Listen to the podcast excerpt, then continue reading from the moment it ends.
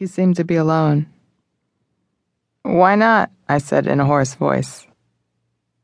Because Mum's got to clean there.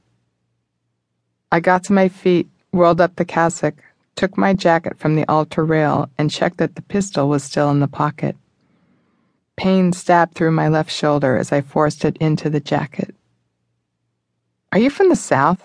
the boy asked. That depends what you mean by South. That you're from south of here, of course. Everyone's from south of here. The boy tilted his head. My name's Knut. I'm ten. What's your name?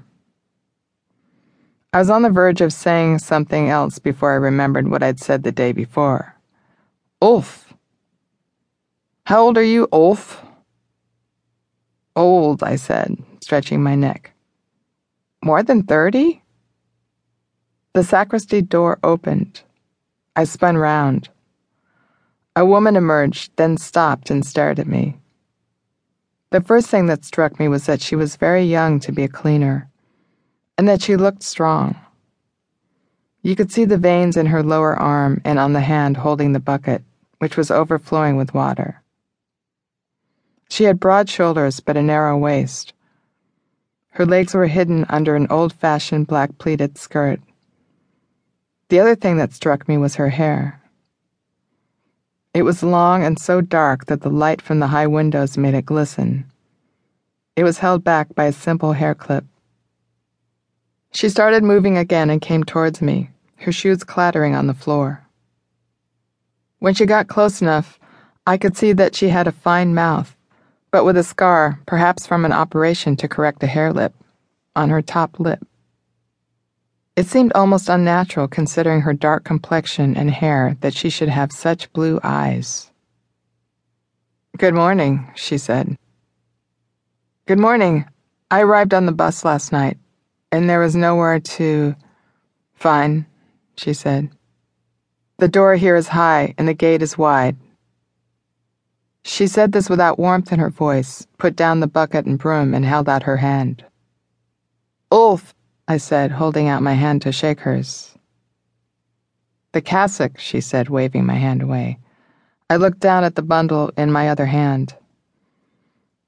I couldn't find a blanket, I said, handing her the vestments. And nothing to eat apart from our communion wafers, she said, unrolling and inspecting the heavy white garment. Sorry, of course I'll pay for it. You're welcome to it, with or without a blessing. But please don't spit on our council leader next time, if you don't mind. I wasn't sure if that was a smile I could see, but the scar on her top lip seemed to twitch.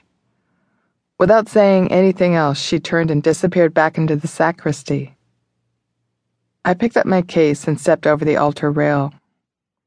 Where are you going? the boy asked. Outside.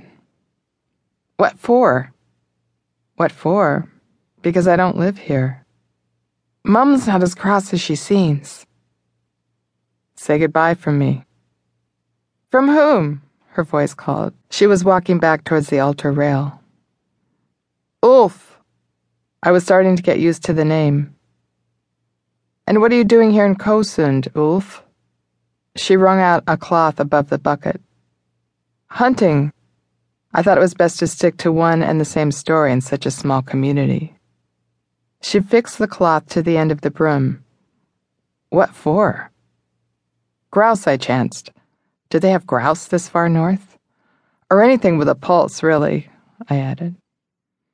It's been a bad year for mice and lemmings this year, she said. I hummed. Well, I was thinking of something a bit bigger than that. She raised an eyebrow. I just meant that there aren't many grouse. There was a pause. In the end, Knut broke it. When predators can't get enough mice and lemmings, they take grouse eggs. Of course, I said with a nod and realized my back was sweating. I could do with a wash. My shirt and money belt could do with a wash. My suit jacket could do with a wash. I dare say I'll find something to shoot. It's more of a problem that I'm a week early. After all, hunting season doesn't start until next week.